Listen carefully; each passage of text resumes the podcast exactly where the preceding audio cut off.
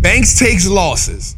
The bank is right now sitting on 1.7 trillion in equity losses. That means September brutalized the banks. Unrealized losses on investments and security have skyrocketed.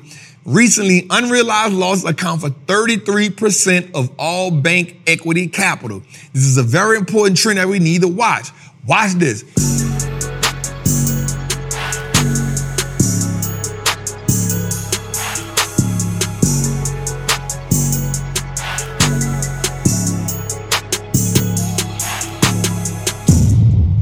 So watch this. I want us to think about this right quick. The bank's objective is to make money. So if the bank is sitting on 1.7 trillion in losses, plus, watch this, plus now we have 420,000 US American workers that are now on strike. We're gonna put some things in perspective and why I say that the economy is we are this is why I say we are we are in a situation where it's about to get real dangerous. So anytime the banks are sitting on 1.7 trillion in losses, watch this. And then people have already tapped into their savings, right? Credit card debt is at an all-time high. Household debt just hit 1.7 trillion as well. So if the bank losing this kind of money, people don't have the money. Lending now because the bank understands that people don't have the money. Sales on everything is going down. But while sales are going down, prices are going up and wages aren't matching inflation. So the banks have now done is the banks have now said, yo, we have to tighten up these lending conditions. So now the bank not even lending money like they would. So the bank is losing money. The bank is not lending money. Credit is high people are at fear of going default because we've already said that the average person is behind at least 60 days on at least two bills, not one, but two. Let's partner that with 420,000 people are now on strike. That's the most since 1983. While people on strike, we need money. We need money. But watch this, Jose. 447,000 people now work two full-time jobs in America.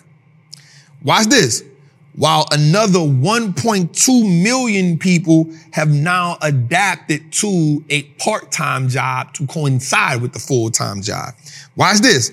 Watch this, Jose. To go with that, that is 33% higher than 2008. We talking numbers. So the reason why that's important to me, y'all, is because we, we all talk about making money in the market. That's cool.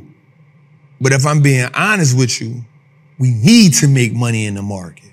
And the reason why we need to make money in the market is because our economy is on eggshells.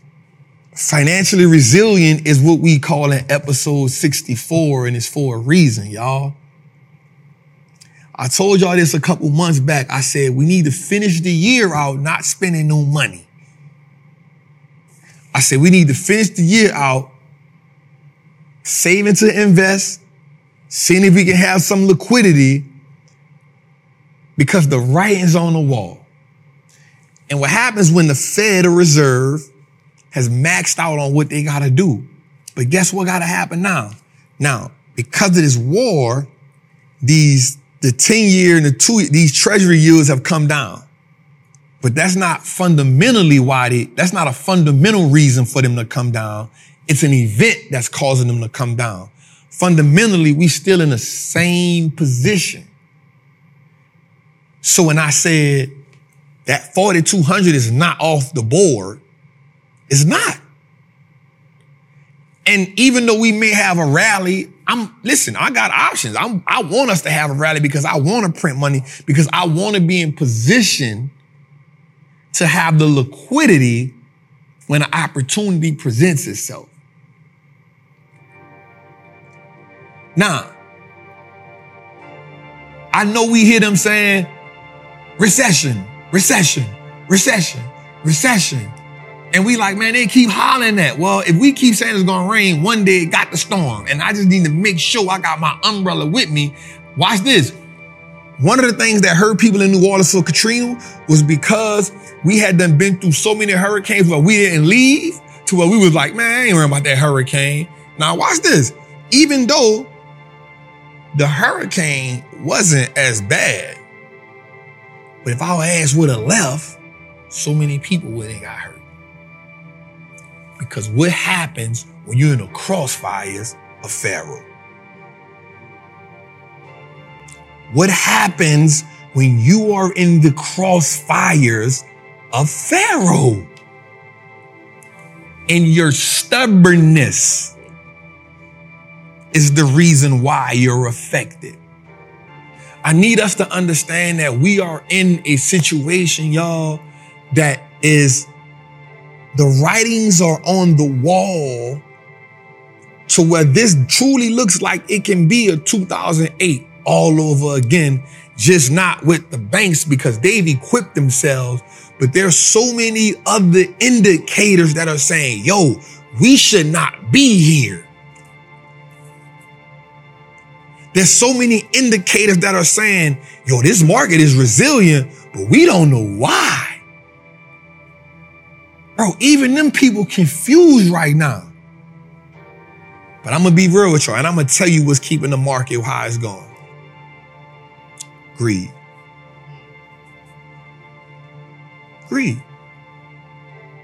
But here's what we do know about greed. At some point, you gotta say, there's no more I can do. At some point, the greedy has to face the consequences at some point. And if we go down a list of them, dude, FTX going to court right now. Everybody he worked with is saying, bro, you know what was going on. Watch this. I talked about this with B yesterday, a day before I said B. What's my man name we were talking about? Nah. Bernie Madoff. I said, bro, Bernie, he didn't even have to do that. He just could have invested the people money and he didn't even had to get 15, 20%. But what happened was once the greed kicked in, the greed gonna take you so far where you just be like, yo, it ain't. And what happens is you get to a point where you can't turn back every person that is done by greed, there's always a point where they could turn back and they be like, bro, I'm just, I ain't turning. I'm in. He has so many, bro, he could have stopped when he was a six billion dollar fund. He could have said, you know what? Man, let me just handle this the right way. Bro, the dude got up to $64 billion. You too far in at that point. America's in the same situation. The economy. Everything is pointing to saying, yo, we about to bust. And it started for that pandemic. For the pandemic, they was not supposed to put $7 trillion in the economy. They were supposed to let that thing fall. Because what happens is the economy needs to recalibrate. But here's what greed says. I'm, why recalibrate? Some more money. And just print some more money. But what happens when they say, bruh, we can't print no more? Of course you can. We can't print no more. So now what happens is, guess what the gauge is now? Yo, two million people got to lose their job. Guess what the gauge is now? Here's the gauge right now. Watch this. Orange juice is up 315% since 2020. Live cattle is up 130% since April. Trap, why are you telling me that? Because that's the futures market. That's another insane market. What's good, trappers, man? It's your boy, the Wall Street Trapper. Right now, I want to invite you to an amazing experience full of value. That is my community, Trappers Anonymous. It's 100% the greatest fundamental investing community on the market. Listen, your portfolio should be a masterpiece. And the only way we get you there is if we help you learn how to invest with confidence. Now, listen, I get it. Like, you don't know a lot about stocks, or maybe you've heard people say how much money they lost in stocks, but I can guarantee you one, because they weren't in the community, and two, they lack the information. Our goal in Trappers Anonymous is to help you, really to hold your hand on the journey to becoming a confident investor, learning how to navigate through the different events that the stock market goes through to take you from panic to encouragement. There's no better time than now. This is an opportunity only for those who are willing to be on the journey. So listen, man, click the link below. Come join me in Trappers Anonymous, man. I will see you in one of our many classes, whether it's Moat Monday, whether it's the two hour class we do on Sunday or whether it's just a book club, everything is geared toward making you a better investor so you can triple your net worth and turn your last name to an asset. It's your boy Wall Street Trapper. See you in a trap. Here we go right here. What's keeping the market up? Here's what I feel like this was moving the market moving forward. Rates have to stabilize to decline, and we need that to happen. Inflation has to fall oil dropping, earnings are expected to be stable. Now, here's the thing I'm looking for going into this earnings season. A lot of companies have lowered expectations to beat earning. And so we need earnings. We truly need earnings. We need to see them. We need to see that. So Tuda, let's go to my four, my, my, my four things they need to own.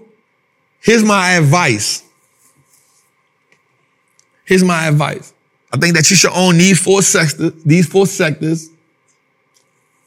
Not saying the specific companies for 10 years, but you should be in these four sectors. I think you should be in healthcare. You should own med tech and you should own some type of drug maker. Me, Eli Lilly, me and Travis and Travis Nana, we went with Eli Lilly and Novo Nordisk. I think you should own those two companies, one of those two companies. I think you should own some type of med tech, so intuitive surgical, Stryker, something like that in the medical field. Let's go a little further to it. I think you should be in cybersecurity. The reason why you should be in cybersecurity is because to, uh, MGM just got hit for a hundred million. Cybersecurity. But guess what happened too? The people information got leaked. So why is this? They're gonna get their hundred million back. They got what's called EMO insurance. They don't get that back. They don't get some of it back.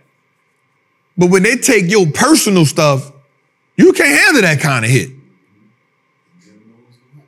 right?